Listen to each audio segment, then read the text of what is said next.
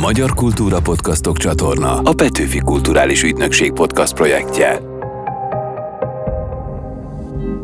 Macskafogó, Mézgáék, Gusztáv, rajzfilmgegek, animáció, Pannónia, Kossuth díj. Hét szó, amelyből kirajzolódik egy egész élet. A hetes különleges szám a Bibliában gyakran a teljességet jelenti. Hét szóból összeállhat a teljes életkép. Erre vállalkozunk ezzel a sorozattal, amelyben kirakóst játszunk vendégeinkkel. A különleges geometriai ábrákból álló puzzle darabkáin egy-egy szó szerepel, hét élet összetevő. Azt reméljük, a játék végén minden összeáll egy képpé. Ez a Puzzle Podcast, én Péceli Dúri vagyok. Mai játszótársam Ternovszki Béla rajzfilmrendező. Egyszer azt mesélte, hogy a Pannonia Filmstúdióban egy-egy szünetben pókereztek annak idején. Nem csak pókereztünk, mindenféle játékot játszottunk, betűpókert, azt lehetett úgy rajzolás közben is, országvárost, akkor sport, tenisz, foci, aki a udvarában a NEP, a játék és muzsika 10 percben ki nem hagyta volna. Ez a rádióban volt a rádióban, műsor, a csak Cigány mondom. Györgynek, igen, a műsora és a pókerezést is abba kellett hagyni, mert általában úgy déltájban ebédszünetként pókereztünk, és abba kellett hagyni, mert most jön a játék és muzsika 10 percben, és akkor ő 90%-ban tudta Remélem, hogy a kirakós is majd jó élmény lesz. Van ön előtt hét darab színes puzzle darab. Melyik az, amelyikkel szívesen kezdene? A zöldel. Jó, és van a másik oldalán egy szó. Fókusz. Hogyha élete filmjére gondol, és mondjuk lehetősége lenne megállítani ezt a filmet egy meghatározó jelenetnél, akkor melyik pillanatképet merevíteni ki? A Tajfer Safranek párbeszédet elég sűrűn beszélnek egymással. Mm, talán a másodikat, amikor már a, az iránt érdeklődik, hogy mi történt magával, és a borotválkozásnál megváltam magam, uram. Mondjuk ezt a jelenetet. Miért épp ezt? Miért annyira meghatározó? Azért, mert ez a dialógus kettejük között több jeleneten áttartó, vagy újra előforduló dialógus, ez egy rendkívül szellemes és jól kitalált, a Neptodi által megírt párbeszéd, és egyben két olyan karaktert mutat be, amik számomra ellenszemes, illetve kedves. Szóval a Safranek figurája, amelyik a kisember, a lefelé ugyan, a Keti lánya felé keményen tapos, de fölfele, fölfele szervilis. Ez egy olyan arhetipus, ami, ami nagyon sűrűn előfordul és nagyon szerethető. A másik, a úrhatnám, a, a fölényeskedő, a kegyetlen főnök típus, az pedig a tajfel. Úgyhogy itt ebben töményen sűrítve megkapjuk a két embertípus fajtáját és a nagyon humoros és szellemes párbeszédét. Mikor látom utoljára a macskafogót?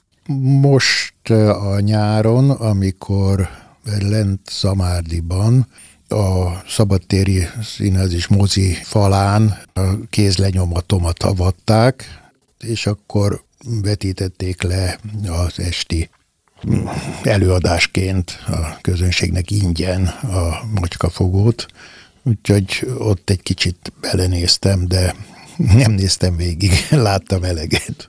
Az nagyon meglepett engem, hogy olvastam, hogy annak idején 86-os ugye a macskafogó, hogy a kritikák azért nem voltak olyan kedvesek. Mi az, amit kifogásoltak a, a rajzfilmmel kapcsolatban? Mert hogy a közönség imádta már az elejétől kezdve. Igen, azért is készült, hogy a közönség imádja, és számoltunk avval, hogy a hivatalos kritika az nem fogja a szíve közepének tekinteni. Miért? Azért, mert a macskafogóban megjelenített paródiák az akkor nyugaton, a nyugati film művészetben, vagy közönségfilmek körében nagyon népszerűvé vált vámpírfilmek, a James Bond filmek, amik még akkor Magyarországra éppen, hogy csak beszivárogtak. Mi viszonylag kedvező helyzetben voltunk, hogyha valamilyen fesztiválra kijutottunk, akkor külföldön ezt megnéztük, megnézhettük, hazahoztuk, egymás közt terjesztettük, a science fiction filmek, a Csillagok háborúja akkor már betört a piacra, és gondoltuk, hogy nem fogják jó szívvel fogadni a, a hivatalos kritika, mert hol van itt a, a szocialista embertípus megjelenítése és a... Olvasni kell a sorok között. Hát igen. Igen, úgyhogy ezzel úgy, de azért nagyon elbevágott és, és meglepett, mert a, mármint a kritikák, mert az előzetes belső vetítések, amikor a ma filmnél a zenét vettük föl, és egyszer csak megtelt a nem vetítő, a műterem, mert elterjedt, hogy itt egy marra jó film zenéjét veszik fel, tehát már arra utaltak, vagy sejtették, hogy a közönség szeretni fogja. Hát ennek ellenére, hát a bemutató ugye az nem mérvadó, mert ott lényegében rokonok, kollégák vannak, és hogyha ott kirobbanó siker van, akkor azt helyén kell kezelni.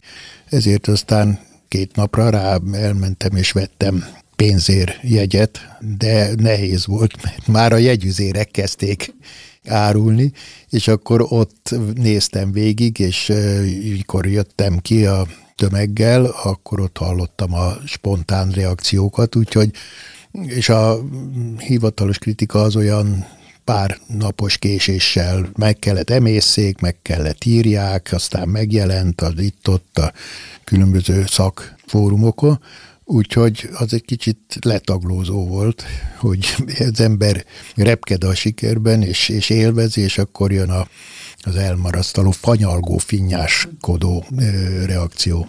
Nem is tudom, erről már annyiszor beszélgettünk, hogy ez valamilyen, ez ilyen pszichológiai dolog, hogy miért ö, van az, hogy az ember kap nagyon-nagyon sok pozitív kritikát, és mégis ami negatív, az az, az ami úgy igazán betalál. Nem tudom, ez a pozitív kritikát úgy könnyen magáévá teszi az ember, és az, na ugye, megmondtam.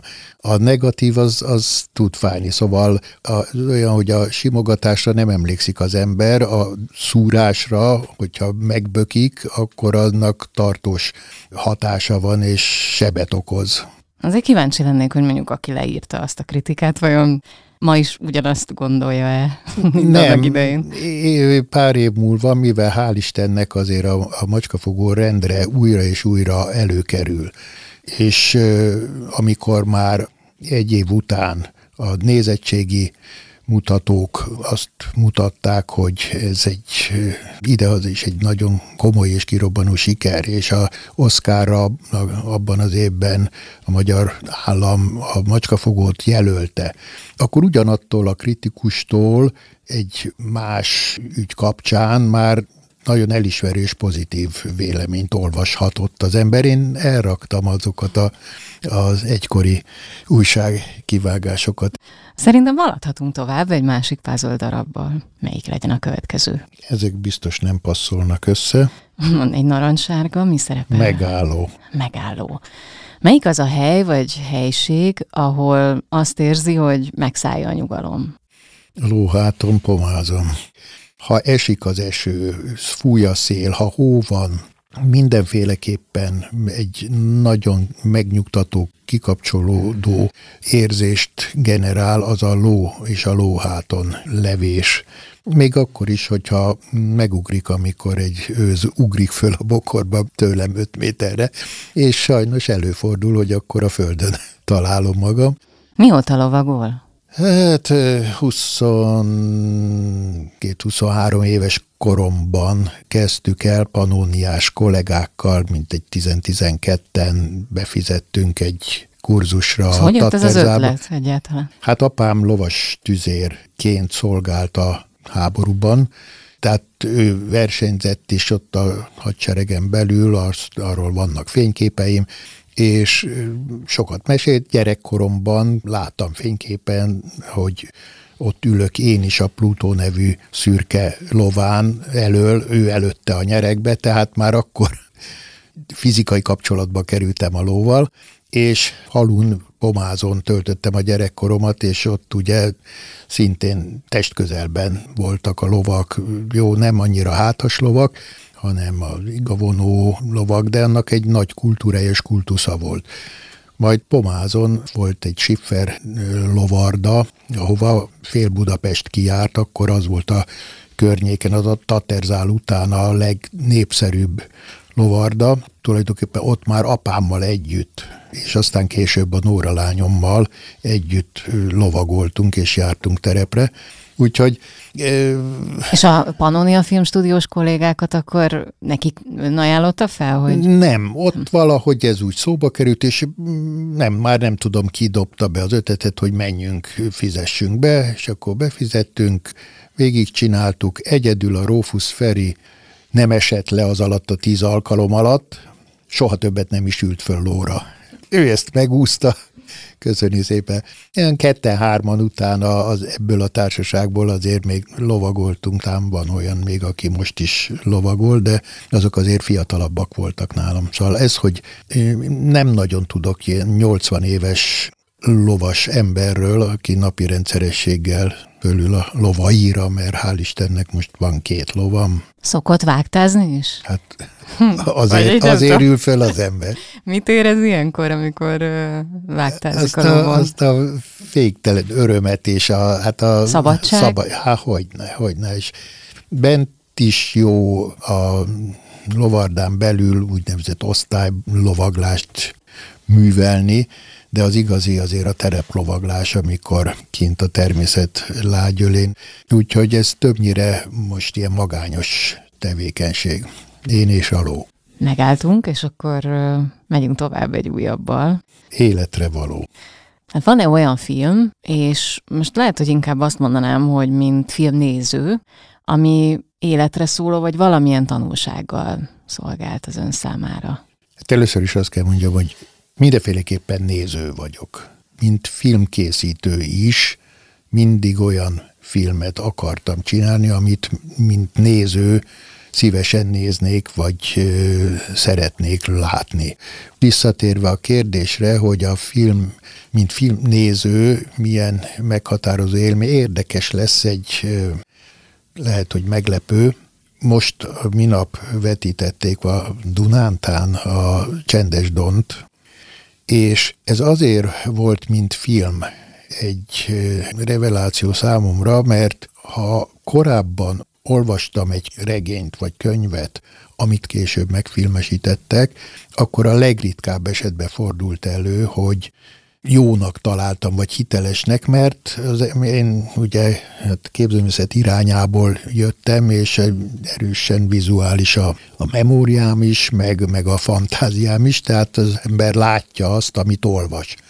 A csendes dom volt az, hogy előbb olvastam, és utána a filmváltozat tökéletesen fette az elképzelése, ahogy én ezt láttam a regény alapján. Elmesélné nekünk, hogy a Csendes Don úgy röviden, hogy miről szól? Nem olvastam, meg nem láttam a filmet sem sajnos, de majd be fogom pótolni ezek után. Az orosz polgárháború és a vörösök és a fehérek és a kozákok, doni kozákok konfliktusa, tehát az a kor egy, egy nagyon hiteles történetbe ágyazva, úgyhogy ott is ugye a, a lovak leírta, amikor ürözték a Donban a lovakat és aztán ezt látni is. A ló természet és a harc és a csata, szóval a gyermeki fantáziát nagyon megfogta.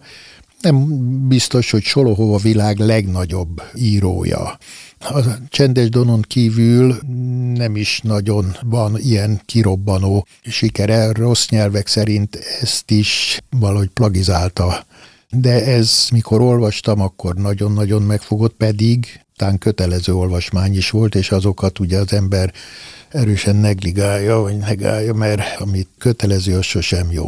Én egyébként azt feltételeztem, hogy valamilyen animációs filmet említ majd, és meglepő volt, hogy nem. Hát lehet, hogy ez lett volna a kézenfekvő, de volt ilyen is, szóval azért a mondjuk ugye a Disney filmek, amikor hozzáfért az ember, mert az első animációs film vagy rajzfilm élményem az egy szovjet film volt, még a Pomázi moziban, hogy lehettem körülbelül hat éves, Tűzmadár címre hallgató egész estés szovjet rajzfilm, nagyon-nagyon jól megcsinálva, mert azok már akkor Disney-t utánozták és majmolták, és nagyon magas színvonalon készült. De hát akkor el voltak zárva a csapok a nyugati, tehát a Disney filmek, eredeti Disney filmektől, vagyis hát nem a csapok, mi voltunk elzárva, és amikor már lehetett látni, akkor Hát akármelyik, akármelyik Disney film, a Hóferke, Csipke Rózsika, a későbbiekben a 101 kiskutya, szóval bármelyik, az, az olyan tökéletesen van szakmailag megcsinálva, hogy nem kis szerepet játszott abba, hogy végül ott ragadtam a Panóniában, noha eszemágában nem volt rajzfilmesnek lenni, csak nem vetek fel a főiskolára egyből, és akkor oda mentem, ott oda felvételt hirdettek, és hát miért ne inkább oda menjünk, mint a ö, iparban, gyárban valamilyen segédmunkást szerepet vállalni, mert azt csináltuk általában, hogy akit nem vettek föl, az elment egy évre fizikai munkára, és akkor az jó pontot jelentett a következő felvételin, de én ezt a kényelmesebb utat választottam, és aztán ez meghozta a gyümölcsét, úgy ott ragadta, hogy jobb se kell. Van olyan filmstúdióról, akik dolgoztak ott valaha mindannyian, olyan lelkesedve mesélnek, hogy ez egy mennyire ikonikus és jó hangulatú hely volt. Kicsit körbevezetne minket így virtuálisan, hogy milyen volt oda belépni, milyen volt a filmstúdió? Hát először is ugye már a belépés is olyan, hogy a Vörös Hadsereg útja, Hűvösvölgyi út, leánykori és mai nevén, Vörös Hadsereg útja 64, a busz előtte áll meg, leszáll az ember, és egy nagy lépcsősoron kell fölmenni. Rögtön megcsaptad az embert egy speciális illat, ami keveredett a, a szobák nem tudom, öntött beton, vagy milyen padlóját, ilyen viasszal, vörös viasszal, vagy mivel kenték be minden nap a takarítók, és annak volt egy elég jellegzetes illata, vagy szaga inkább, és ezt keveredett a büféből áradó kávéillattal. Majd az onnan kiszűrődő zsongás, nem is mindig halk, beszéd, harsány, kacagás, úgyhogy ez a, az illat együtt az egésznek a hangulata már beszippantja az embert, megragadja. Ettől még el lehetett volna szabadulni, ha nagyon akar az ember, de ez egy erős kötődés volt. Aztán hát maga a munka az, hogy rajzzal foglalkozhattam, amivel eddigi életem során végig, csak egy kicsit más volt, mert a kisképzőben már festőszakon olajfestékkel, nagy foltokban, szénnel rajzolva portrékat, képeket alkottunk, és magunk is már kis művésznek tartottuk magunkat.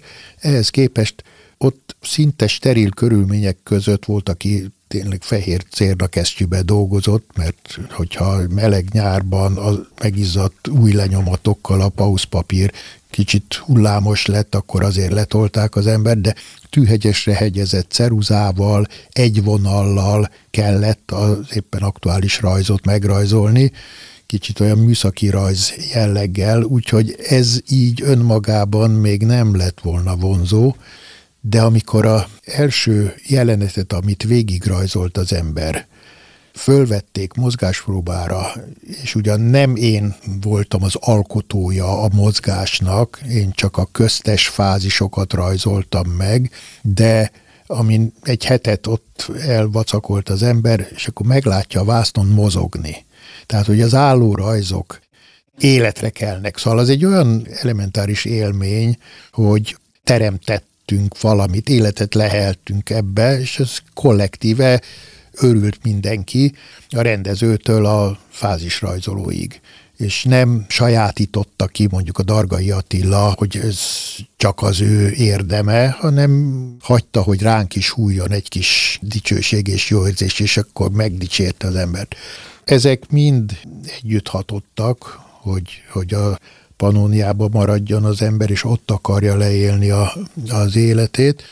de szinkronnal együtt voltunk, és azért volt ott az a sok színész, de ez, hogy egy helyen minden nap bejárva és találkozva egymással, meg az éppen behívott színészekkel, ez a későbbiekben ma már ez megszűnt, és ezért is van az, hogy az kollégákban, akik valaha panóniások voltak, ez ilyen nosztalgikus emlékeket ébreszt, hogy amikor még így együtt voltunk, amikor még csapat voltunk.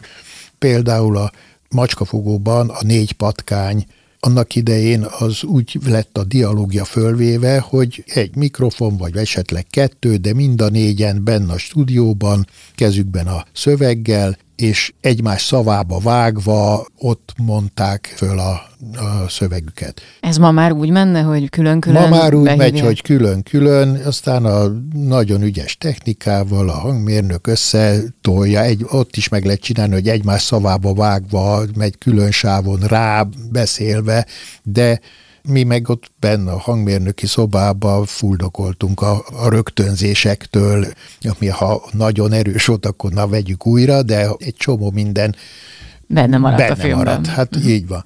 Ez a együtt lét és az együtt munkálkodás, ez egy, ennek olyan varázsa volt, amit nagyon fájlal az ember, hogy ez ma megszűnt. Hát ma már az a, a rajzfilm készítés is olyan, hogy jóformán nincs egy stúdió otthon, hogy interneten küldik egymásnak az emberek az anyagot. Egy tableten dolgozik, a papír alapú rajzolás, és ez teljesen megváltozott. Nem is az a fájdalmas, hogy az eszköz változott meg, hanem a közösség, a közösségi munkafolyamat. És nyilván van ennek előnye is, hogy home office-ban otthonról tud dolgozni az ember, de közben meg én legalábbis úgy gondolom, hogy valami elveszhet. Egyáltalán közben. igen. Szóval az emberi kapcsolatok minimalizálódnak, de ez nem csak így ilyen munkahelyi együttlétnek a lassan elfogyása, hanem ha az ember azt látja, hogy a buszra vagy a villamosra fölszáll, és akkor ott mindenki tényleg a telefonjukba bújva, fülükön fülhallgató, tehát izolálja a környezetétől magát, még a közösségben is, egy közös térben is én izolálom magam, szóval annak idején egy hosszú buszút be a Panóniába rengeteg élményt nyújtott akár valamilyen komikus szituációt látott az ember, és az, az akkor volt miről mesélni, mikor beértem a Pannoniába. Ezek a közösségi élmények minimalizálódnak. Valószínűleg nem, mi fog, nem most fogjuk megfejteni, vagy kitalálni azt, hogy hogyan lehet ezt jól csinálni. Viszont az biztos, hogy még van három darab pázol darab ön előtt, vagy három, vagy négy? Most négy. nézem, még négy. Ezek a ráírt szavak, ezek honnan jöttek? Kulturális élményekkel kapcsolatban szerettem volna vendégeimet kérdezni, és valahogy úgy alakult, hogy ez a hét szó tulajdonképpen a kicsit lefedi az ember életét, tehát hogy Abszolút. nem akarom most itt lelőni előre, jó, hogy jó. mik lesznek még, de itt most ugye... Mérföldkönyv. Itt most ugye egy könyvvel kapcsolatban kérdezném amelyik az a könyv, amelyik nagyon nagy hatást gyakorolt önre.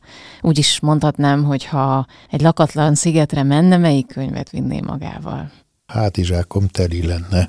De csak egyet lehet. Könyvekkel. Jó, akkor mondom a varázsegy. Miért épp azt? Valószínűleg ez mindig függ az attól, hogy milyen életkorban, milyen mire érzékeny állapotban kerül a könyv, az a könyv az ember kezébe. A varázsegynél az, ami hát túl a Hans Kastorp és a Madame Sosa szerelmi szálán, ami engem akkor letaglózott, az a, a NAFTA és a Szettembrini beszélgetése és vitái. Miről? Hát az életről. Az szóval ez a, a, igen, ugye akkor én is ilyen 20 tájékán filozófikus alapkérdéseken törtük egymás fejét, mert ez se olyan volt, hogy úgy otthon, hanem akkor abban az időben a társaságban, a hasonló korú társaságban ezeket megvitattuk. Hú, de belehallgatnék egy ilyen Tehát lenne lehetőségre, hogy mikről beszélgettek vajon egy-egy ilyen kerekasztal Hát körül? tudom én, volt olyan, ez csak egy jellemző példa, hogy hajnali két óra, három óra fele a körúton négyen sétálunk, és Hemingway novellái, novella irodalmáról, vagy a novellisztikájáról váltunk eszmét, és nagyon okos gondolatainkat közöltük egymással. Szóval amikor az ember úgy ráébred az a saját, meg a másik intellektusára, és, és akkor ez foglalkoztatja, az egy revelisztikus élmény és állapotnak körülbelül a, ebben a periódusban olvassa az ember, hogy ez az idealista és a realista, vagy nem is tudom minek mondjam, összecsapás, tehát a filozófiák összecsapása a két szereplő szájába adva, tehát a materializmus és az idealizmus pár viadala, és ugye abban a korban, amikor én ezt ilyen fiatalon elkezdtem ezzel foglalkozni, vagy tőle, akkor teljesen a materializmus volt nyomva és a Thomas Mann által úgy volt megfogalmazva a másik oldal, az idealista szemlélet vagy felfogás, hogy hoppá, azért figyeljünk csak oda, lehet, hogy ott van, vagy ott is van az igazság. Most például mit olvas mostanában? Most a Ken Follett, azt hiszem soha többé ez a címet. A lényeg, hogy a harmadik világháború itt fenyeget, szóval olyan ta előre látta volt, pedig ez azért a ukrán-orosz háború előtt, vagy avval nagyjából egy időben íródhatott, tehát ez az utolsó regénye, de nagyon passzol erre a jelenlegi helyzetre, és hogy ez hogy robbanhat ki a harmadik világháború úgy, hogy tulajdonképpen senki nem akarja, de belesodródhat a emberiség és a világ. Egyébként is Ken Follett nagyon benne van a, a, a csomagba, a hátizsákba. Tehát mindenképpen hátizsákkal menne. Hát mindenféleképpen hátizsákkal. Benne van Majkárolytól, Vernén át, Balzak, Stendhal, veleértve Rejtőjenőt, Vaszari Gáborcol, a humoros, komikus, vidám regényeket. Nagyon széles a paletta, és vétek lenne bármelyik részét ott hagyni. Jó nehéz lesz ez a hátizsák. Igen, de ez olyan, hogy a Harry Pottert a Nepjóska nem győzte kivárni, hogy magyarul megjelenjen. Nem beszélt igazán angolul, csak olyan passzív nyelvtudása volt, de megvette és végig rágta magát, mert annyira várta, várta, aztán már a következőt, következőt, Na, a Harry Potternél is az első, az körülbelül ilyen vastag, az utolsó... 300-400 oldal körül. Igen, és aztán egyre... Igen. Hát az utolsó már ilyen 7-800 oldal valahogy így. Pontosan. Harry Pottert is betenni? Há, hogy? Szóval az, az olyan fantasztikusan van kitalálva és fölépítve az a világ. Az a Quidditch játék a szabályaival. Fantasztikus az a nő. És mindezt az, hogy a gyerekein szórakoztassa, neki áll, elkezdi csinálni, és... És hány kiadó visszadobta az ötletet? Mire és, aztán és, és most, most meg őt dobják vissza. Igen, ő valószínűleg sajnálja a mai napig is, akihez eljutott annak idején a kézirat. Azt hiszem, hogy haladhatunk tovább a mérföldkönyv után. Van még egy lila, egy natúrszínű, meg egy sárga, a citromsárga. Hősöm. A lila. Van-e személyes példaképe? Olyan ember, aki hatott önre? A jó atyám, ő mindenféleképpen, aki, hát majdnem azt merném mondani, hogy az utolsó ilyen polihisztorok egyike volt. A végtelen tájékozottsága, sokoldalúsága, művészetek iránti hajlama és érzékenysége, az determinált és nagyon hatott az emberre, és hát nem kevés szerepe volt abban, hogy az én elhajlásaimat ebbe, abba, abba az irányba ő úgy nyesegette vissza, hogy semmi erőszak, hanem igen, hát félm, te tudod, igen, de nem gondolod, hogy, és hagyta, hogy, hogy magamtól térjek vissza, szóval ezt, ahogy a materialista filozófiában mondják a szabadság fogalma, hogy nincs tulajdonképpen abszolút szabadság, szóval az embernek szabadságába áll a helyes utat választani. Most apám, mint a gumifal, tehát nem a kőfal, hanem olyan a rugalmas gumifal, mindig úgy vissza, visszaterelt. Akkor szerencsére a munkában is összeakadtam Nepp József barátommal, kollégámmal, aki Nagyjából ugyanezt lehet róla is elmondani, hogy ő is polihisztor volt, írt, festett, zenélt, zenét szerzett, nagyon sokoldalú volt, művelt volt, és valamilyen oknál fogva kedvelt engem. Ez első pillanattól így volt? Nem tudom. Én bekerülve a Panuniába, tapasztalva a Dargai Attila, meg az egyéb kollégák ilyen nagyon laza stílusát, amikor a NEP bejött a szobába, mert akkor még nem együtt dolgoztunk, csak ott állandóan bejártunk egymás szobáiba, nem hozzám jött, hanem nyilván a Dargaihoz, vagy a Jankovics Marcihoz, és ott valamit mondott, és akkor én, én mondtam, hogy jaj, de jó pofa vagy, Dodi, vagy valami ilyesmit, mire ő elég elutasító módon, hogy ugyan már hagyd békén, és akkor én összeomlottam, úgy éreztem, hogy na, elvágtam magam egy életre nála. De mégsem. De mégsem, mégsem, és aztán ez egy életünk végéig, sajnos egyelőre az ő élete végéig kitartó baráti és munkatársi kapcsolat volt. Mi az, amit tőle tanult? Ami miatt a tanulás... őt, mint szakmai mentorát, vagy szakmai példaképét említi? tanulás az nem annyira vele kapcsolatos, ezt amikor a akadémiai székfoglalomban így mondtam, hogy minden, amit tudok a szakmában, azt a Jankovics Marcitól tanultam, de minden, amit elértem, azt viszont a Nepjóskának köszönhetem. Ő volt az, aki így kiemelt, ez se igaz, mert Marci emelt ki először, de, de utána így, így tolt maga előtt szinte a nep, és tehát a szakmai részét inkább a, a Marcival együtt töltött évek és közös munka alapozta meg, amit tudok, vagy amit tanultam. A többit azt már a gyakorlat hozta, és a lehetőség, és az egyre bővülő lehetőség, amit viszont már a NEP nyújtott. De ez aztán annyira elmélyült a kettőnk kapcsolata, hogy... Félszavakból is értették egymást, nem? Igen. És például az, hogy egy munkafolyamatban is úgy tudtunk megosztozni a feladatokon, hogy ő ugye kitalálta, írta, nem csak nekem Panóniában majdnem mindenkinek írt ő forgatókönyvet.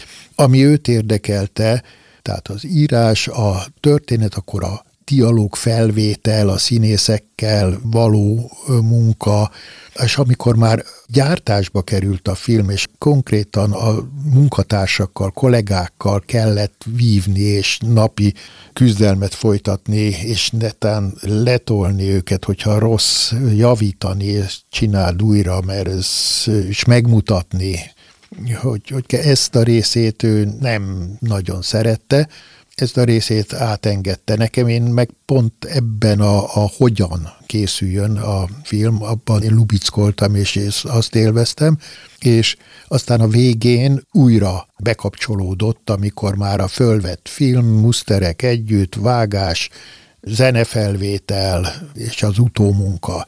Anélkül, hogy ez bármilyen konfliktust okozott volna, nem, ez valahogy automatikusan kialakult.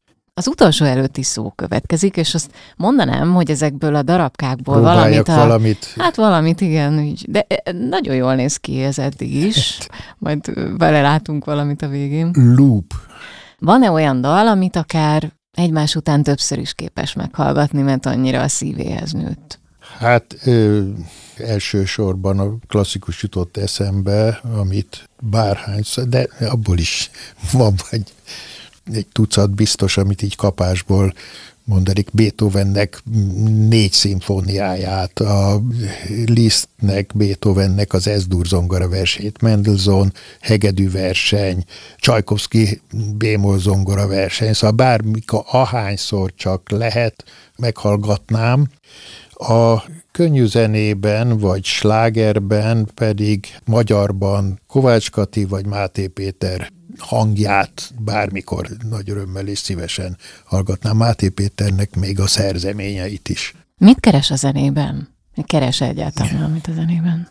Hát fene tudja, a klasszikus zenében talán a szülői házat, a gyerekkort, hogy Pomázról már akkor bérletünk volt a Zeneakadémiára, és apám még hoztak koncertekre, és hát nyilván, hogy az ott szerzett élmények, azok befolyásolták a későbbi ízlésemet, vagy hogy melyik irányba vágyjam.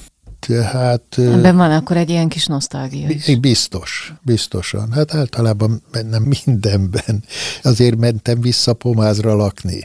A háború után apám hadifogságba került, és mi a anyámmal a Debrecenbe a nagyapám méghoz kerültünk, aki ott akkor tábla elnök volt, és amikor apu leszerelt, leszerelt, szabadult, hazakerült, akkor visszajöttünk Pestre, hogy pesti lakosok lévén nyújtsa a lakásigényét, mert lebombázták a akkori pesti lakásunkat, és közölték, hogy hát mi nem vagyunk jogosultak pesti lakásra, mert ki van utalva nekünk Pomázon egy, egy lakás. Kiderült, hogy a nagybátyám, anyai nagybátyám, az kiutaltatta az ottani pomázi házát, hogy nehogy oda beköltöztessenek valamilyen sokgyermekes családot, akitől aztán nem fog tudni megszabadulni.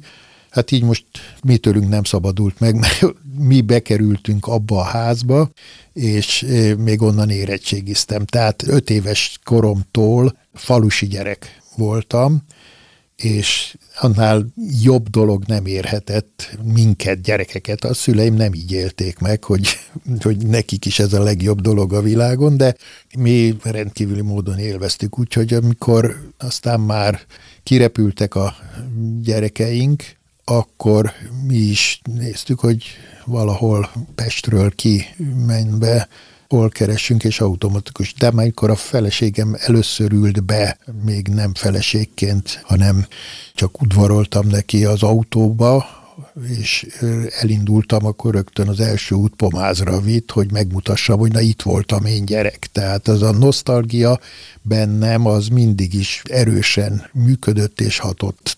A zene egyébként talán az egyik legerősebb emlékidéző valami. Az illatok és a zene, az, hogyha egy, egy dallamot meghall az ember, beugranak bizonyos szituációk, emlékek, ugyanígy illat képes emlékeket felidézni. Ha már most itt említette az ízeket, akkor fordítsuk fel a natúrszínűt, mert ha jól sejtem, akkor az maradt utoljára. Falat. Igen, tehát hogy a gyermekkor íze. Mi jut elsőként eszébe? A zsíros kenyér. Hagymával, nem? Nem. Nem? A hagymával ki lehet mind a mai napig kergetni a világból, sajnos. Hát ez úgy az igazi. Hát igen, igen, és még is próbáltak mindig rábeszélni, de ez valamilyen atavisztikus írtózás bennem, Ma is, hogyha úgy recsen a fogam alatt és ráharapok, akkor az följön szét, mint a pörköltbe, a szaftba, vagy hogyha a lányom is, ha főznek, csak ilyen föl aprított, vagy milyen megturmixolt formában főzik bele, de nem, hát a zsíros kenyér volt a gyerekkorom, azon nőtünk föl. Először is jók voltak a kenyerek abban az időben, és hát a jobbaknál, ahol disznót is tartottak, és disznóölés volt, akkor ott a házi zsír, olvasztott zsír, de az ilyen polgári familiáknál, ahol nem volt disznótartás, az, azok a boltba vett zsírt ették, és ettük, és hát még amire emlékszem, csak nem kellemesen, az meg a grizes tészta, mert ugye hát ez az 50-es évek nagy nyomora de akkor ez mindenki így volt, mindenkinek volt egy glotgatyája, meg egy tornacipője, és a másik is ugyanabban volt, nem voltak a különbségek, nem zavart, hogy én szegényebb vagyok, mint a másik. Egyetlen egy gyerek járt kicsit jobb minőségi ruhákba, akinek a nagypapája viszont szabó volt, és a maradék szövetekből vart a unokájának kis zakót, öltönyt, stb. Úgyhogy azt úgy irigykedve néztük, de egyébként ebből a szempontból igazi demokrácia volt. És a grízes tészt az miért negatív? Hát mert az sűrűn volt, és nem igazán tudta megkedveltetni magát velem. Van esetleg olyan étel, amit ki nem állhatott gyerekként, és felnőtt fejjel meg megszerette? Rengeteg ilyen volt, amit én nagyon válogatós voltam egyébként, amikor volt lehetőségem válogatni, és a válogatás inkább az elutasításban nyilvánult meg, hogy na azt nem, azt nem, azt nem, azt nem. Ez aztán felnőtt fejre teljesen megváltozott, gyakorlatilag mindenevő vagyok.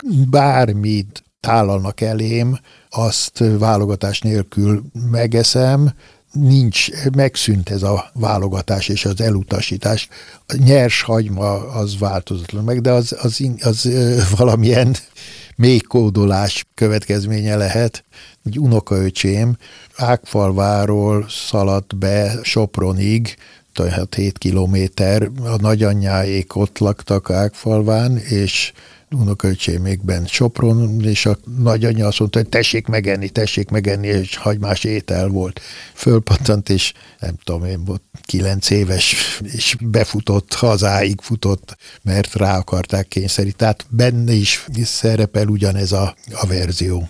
Nekem például tök főzelék ilyen amúgy, hogy annak idején gyerekként ki lehetett vele a világból kergetni, ahogy most így említette is, hogy más is járt így, aztán felnőtt fejjel meg megszerettem. Na, Tehát tök közelékkel ki lehetett kergetni. Engem is, hogy ki lehetett volna kergetni, és ma egyik jó, jó nem mondom. tudom. Ne, igen, nem mondom, hogy a kedvencem, de amikor az van, akkor nagyon jó ízűen megeszem.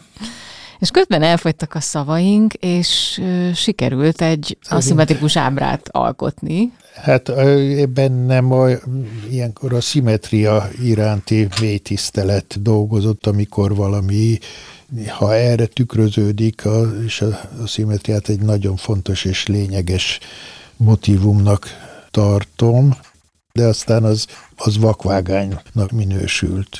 Itt más-más sehogy nem. Ideig, ideig már az előbb is eljutottunk. Legyen akkor az, hogy egy négyzet, egy apró szépséghibával. Én hagyom magam, pláne egy ifjú hölgytől mindig hagyom meggyőzni magam.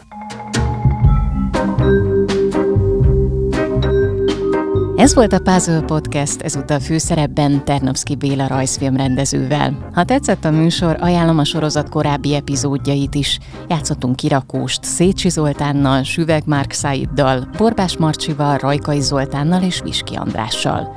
Emellett sok más izgalmas kulturális tartalmat is találtok a Magyar Kultúra Podcastok csatornán. A Talpig Magyar, a Nyári Gyerekek és a Dob meg Basszus Podcast is elérhető nálunk. Érdemes ránk feliratkozni. Köszönöm a figyelmeteket kollégáim, Sivák Péter, Csali Anna Mária, Cakó Gergely, Réd Ládám és Szemők Bálint nevében is.